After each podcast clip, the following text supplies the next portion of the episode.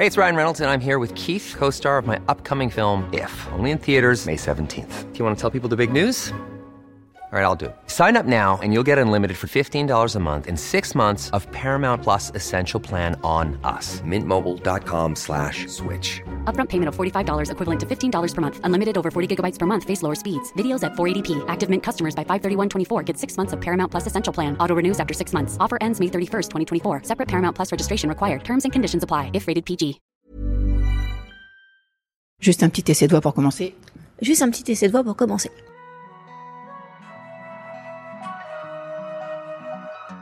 Moi, c'est Sandrine Mercier, rédactrice en chef de AR, le magazine du nouveau voyageur. Et celle qui est devant mon micro aujourd'hui est une journaliste experte en questions sentimentales et sexuelles. C'est Maya Mazorette. Elle s'est fait connaître grâce à ses chroniques sexe dans le monde, ses livres comme Le sexe selon Maya ou La vulve, la verge et le vibro chez La Martinière. Il y a eu aussi un documentaire cette année 2023 au cœur du plaisir féminin et depuis la rentrée, vous l'entendez tous les jours sur France Inter dans Jusqu'ici tout va bien à 17h. Elle explore donc avec malice la carte du tendre, mais elle est aussi passionnée de cartes géographiques, ce qui lui inspire de nombreux voyages. Elle adore ça, surtout en solo. Son truc à elle, c'est de peindre des carnets pendant ses découvertes. Et j'ai eu la chance d'en voir quelques-uns et c'est vraiment magnifique, souvent très coloré. Elle va d'ailleurs nous livrer ses petits secrets pour peindre pendant le voyage.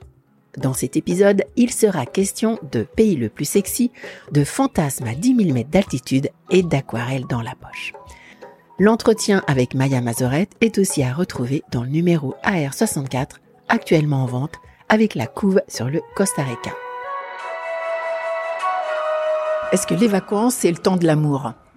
Pas nécessairement pour moi, euh, parce que euh, en vacances, moi je suis très occupée en vacances. Hein, c'est mon petit côté psychorigide, c'est qu'il faut que je vois toutes les vues, que je mange toutes les nourritures, que j'essaye toutes les plages. Euh, donc j'ai des vacances très studieuses.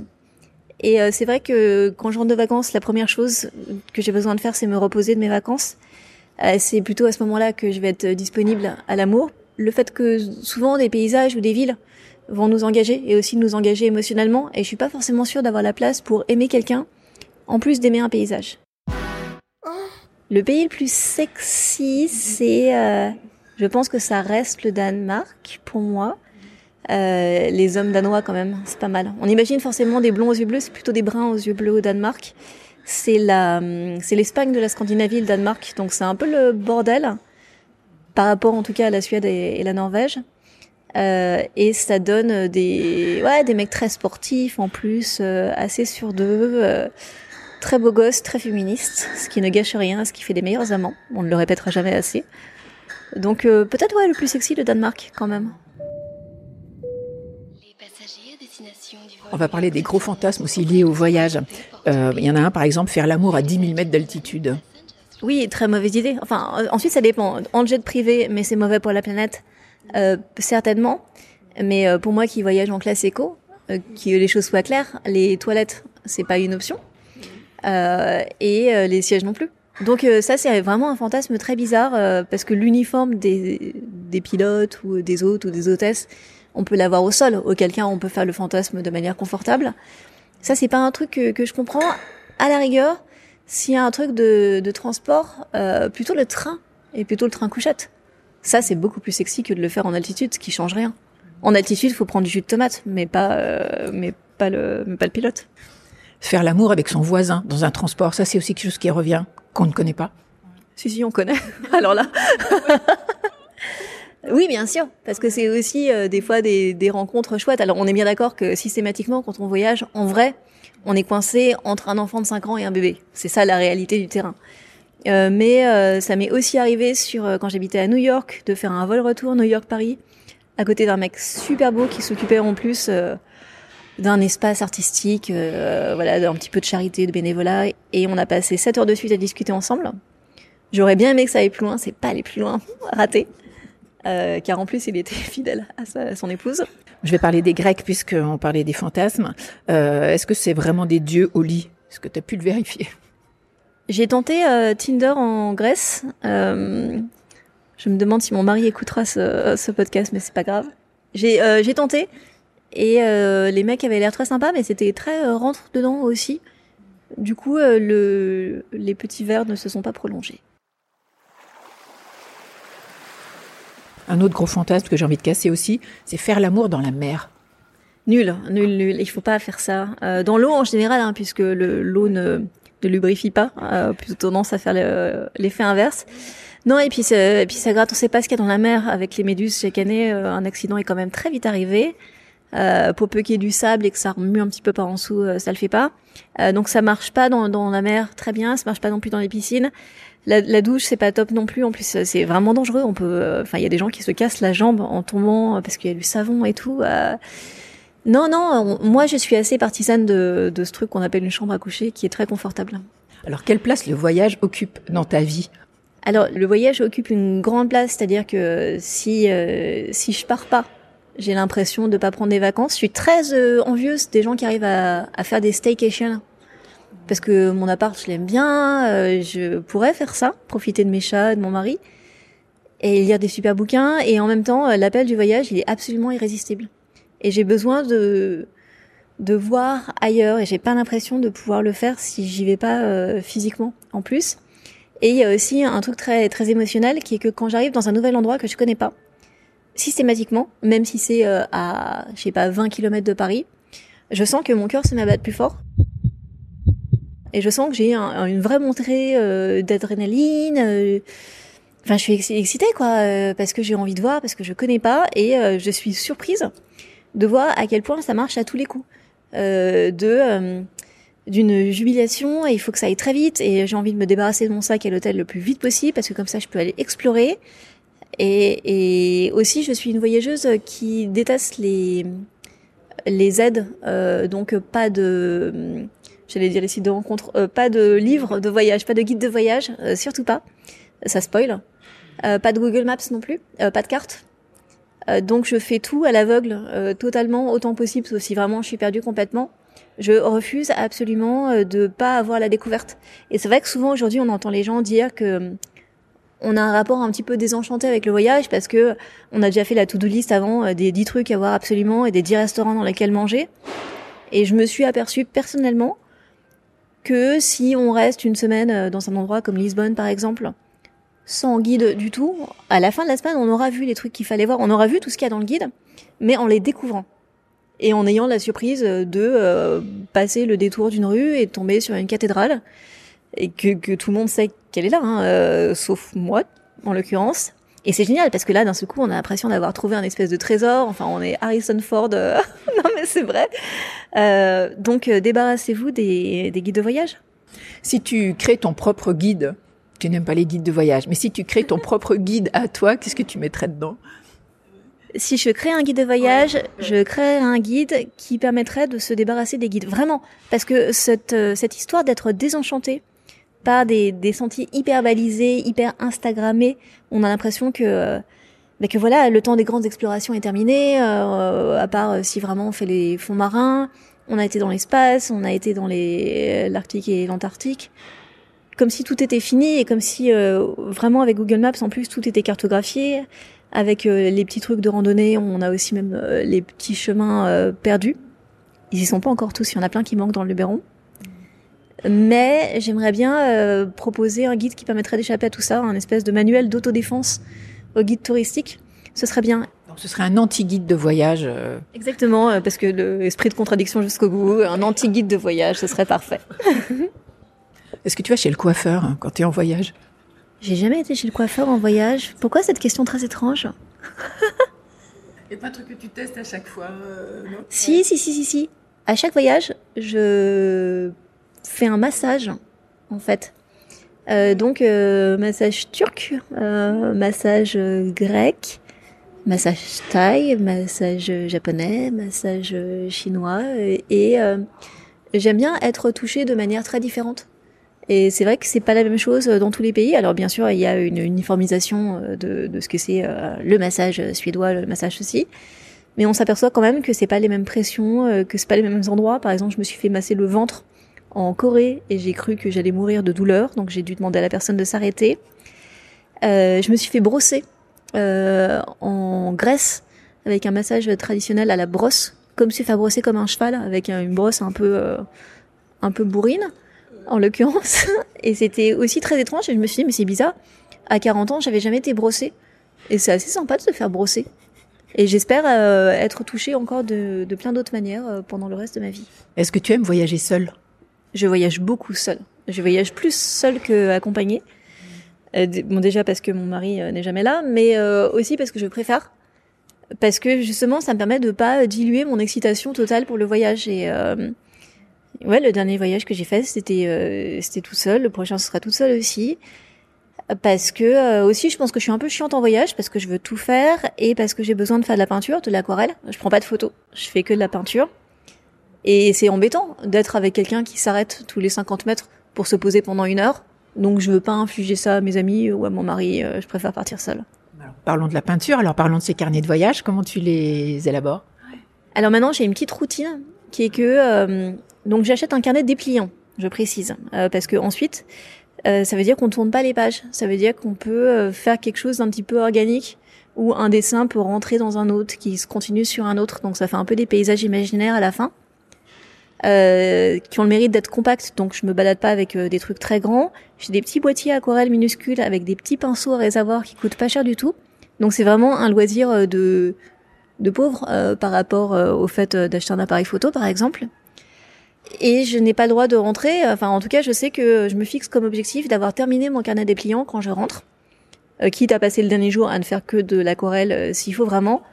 Et ensuite, je le referme et je sais que par rapport à à des moments où je prenais les photos que évidemment, comme tout le monde, je ne regardais jamais. Euh, les carnets, je les réouvre et je peux les montrer à mes amis et, euh, et on voyage d'une manière un petit peu différente ensemble. Et aussi l'aquarelle qui est, qui est un, à la fois un média rapide et un média lent. Euh, faut que ça sèche. Des fois, on est un peu obligé d'attendre. Ça permet de s'emparer du paysage d'une manière vraiment très différente. C'est-à-dire que j'ai fait ça par exemple à Vienne. hein. Euh, à Vienne, on est dans des églises complètement dégoulinantes avec un milliard de détails dans tous les sens et on est un peu euh, pétrifié. C'est-à-dire qu'on se dit mais c'est euh, c'est trop, euh, je j'arriverai pas à tout voir et puis finalement on regarde plus. Enfin, on est un peu noyé, euh, ivre en fait. L'aquarelle, on se pose et on va rester deux heures sur un détail parce qu'on peut pas tout faire non plus. Et on regarde ce détail-là de l'église pendant deux heures euh, et on a l'impression en ressortant de l'avoir vraiment vu et peut-être de s'en rappeler après. En fait, ça permet de lutter aussi contre l'oubli. J'ai l'impression que euh, prendre une photographie, c'est la permission de pas regarder et c'est la permission d'oublier. Euh, je vois peut-être moins de choses, mais au moins je les vois vraiment.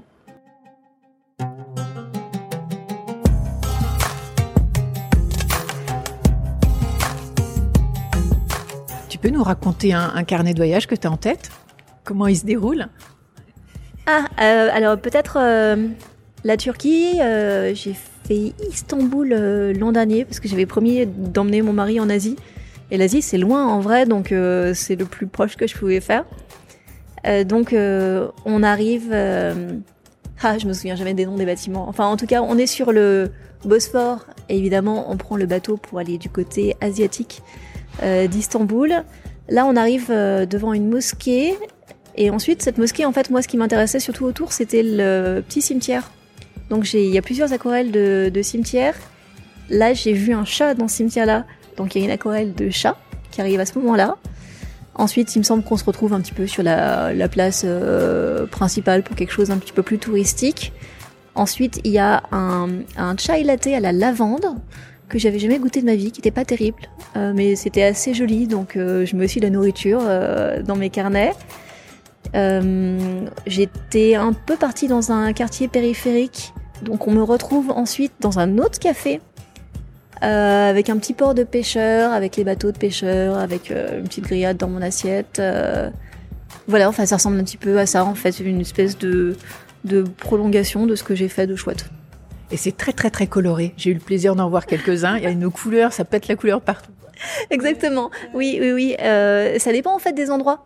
Il y a des carnets moins colorés que d'autres. Par exemple, euh, mon carnet d'Athènes est assez pastel. euh, parce que je me fais aussi influencer par ce qu'on me dit. J'avais rencontré un Athénien qui m'a dit euh, on arrive à Athènes, on a l'impression que tout va être marbre et doré. Il m'a dit regarde bien Athènes, tu verras que c'est gris et argenté.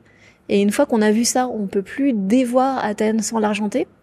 Et surtout si on se met en hauteur sur un rooftop ou tout simplement en haut du Parthénon, eh ben on peut vraiment vraiment euh, se rendre compte que notamment quand le, le soleil tombe le soir, euh, Athènes est grise et argentée avec des petites lumières argentées qui se reflètent euh, aussi sur la mer, aussi sur le, le port du Pirée. Et alors est-ce que le voyage comme comme en amour, le meilleur c'est quand tu montes les escaliers? Non, c'est quand on est sur place. Mais moi, j'ai jamais été d'accord avec cette histoire de d'escalier qu'on monte pour faire l'amour. Euh, euh, non, non, non. Enfin, c'est super l'espace de la projection, mais euh, l'acte c'est super parce que c'est le temps de la surprise. Parce que évidemment, ça va complètement échapper à la projection. Euh, c'est pareil pour moi, effectivement, pour le voyage. D'autant que moi, je me prépare pas avant le voyage. Généralement, en, sortant de de l'avion ou en descendant du train, euh, ce que je fais, c'est que je regarde à ce moment-là quel est le taux de change pour savoir euh, quelle est, par exemple, la monnaie locale, puisque le plus souvent, je ne suis pas au courant de ce genre de, de détails. non, non, mais je me prépare vraiment pas du tout. Euh, et, euh, et on se le prend en pleine tête euh, à ce moment-là, les odeurs euh, notamment qui sont hyper, hyper importantes. Donc non, non, le meilleur moment, c'est c'est sur place. Et si tu fermes les yeux, ta toute première sensation de voyage, c'était quoi? Bah, voyage en France, tout simplement. euh, on allait toujours euh, en vacances dans le Luberon, dans ma famille. Et, et j'ai des souvenirs d'être euh, peut-être en tout premier, avant qu'on le fasse en train, dans la voiture, la vieille 4L euh, parentale sur l'autoroute A16 pour descendre. Et euh, de ce voyage interminable où on savait qu'on allait finir à la piscine en arrivant, euh, et sous le soleil de, de plomb du Luberon, et ça s'arrange pas avec les canicules. Et de, de vraiment... euh, discuter, me chamailler avec mon frère pendant 7 heures de suite, euh, relever les plaques d'immatriculation indéfiniment et raconter des histoires de lapins à mes parents pendant 7 heures d'affilée. Et euh, j'ai des grands euh, des grands traumatismes de mes parents d'avoir beaucoup voyagé avec moi quand j'étais enfant et que je voulais leur raconter des histoires qui s'arrêtaient jamais et de moi m'endormant 5 minutes avant qu'on arrive alors que eux on pouvait plus depuis des heures et des heures. Juste deux trois petites questions courtes. Comment tu fais ta valise? Ma valise, elle est. Euh, J'essaye. Alors ça, ça dépend en fait. euh, soit j'ai un bagage en soute si euh, jamais c'est en avion, soit pas. Si j'ai de l'espace, je vais mettre tout ce que je veux dedans et du coup beaucoup de matériel de peinture, peut-être plus que des vêtements où ça, bah, les vêtements de femme c'est terrible à dire mais ça prend très peu de place. Donc euh, plus de, chaussures et de matériel de peinture que n'importe quoi d'autre. Et ensuite, par contre, euh, je peux être ultra, ultra, ultra compact. C'est-à-dire que j'ai fait, euh, je suis partie un moment deux, trois mois travailler en Asie pour finir un livre au Vietnam et au Cambodge. Et je suis partie avec un petit sac à dos, genre un sac de classe. Et j'ai fait deux mois et demi avec un petit sac à dos et c'était parfaitement suffisant. Il fallait rien d'autre. Il y a un truc que tu ramènes toujours de tes voyages Je ramène toujours mon carnet de voyage et je ramène rien d'autre, je ramène pas de souvenirs. En fait, j'ai l'impression que tout ce qu'on achète sur place, ça perd de sa valeur et de sa magie quand on rentre à la maison.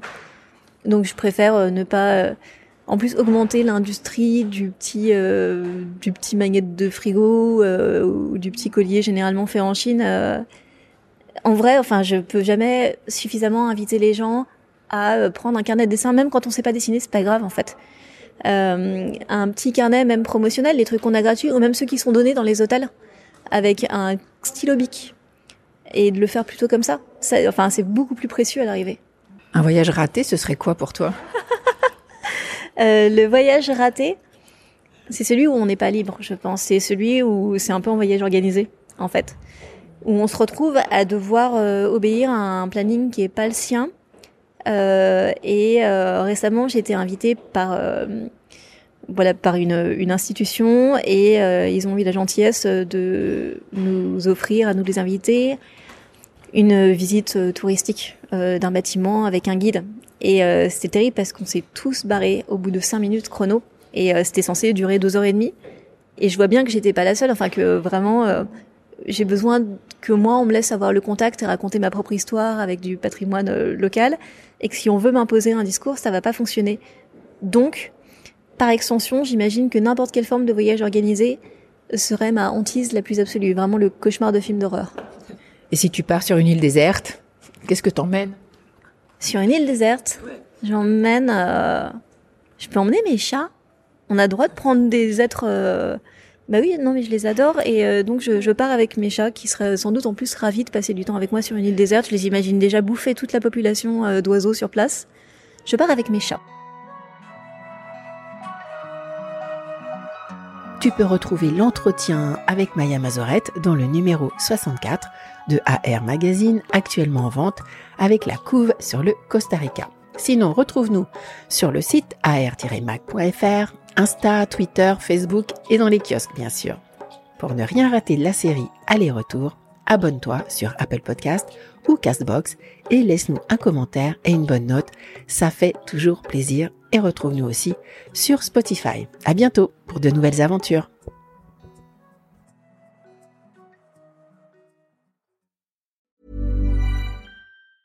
Hey folks, I'm Mark Marin from the WTF podcast and this episode is brought to you by Kleenex Ultra Soft Tissues your ally to help tackle your allergy symptoms this season. I love the change of seasons, but nobody loves pollen and all those other things floating in the air that make you sneeze during this nice weather. Kleenex Ultra Soft tissues are hypoallergenic and allergist approved. So fight back against watery eyes and runny noses without worrying about irritating your skin. For this allergy season, grab Kleenex and face allergies head on.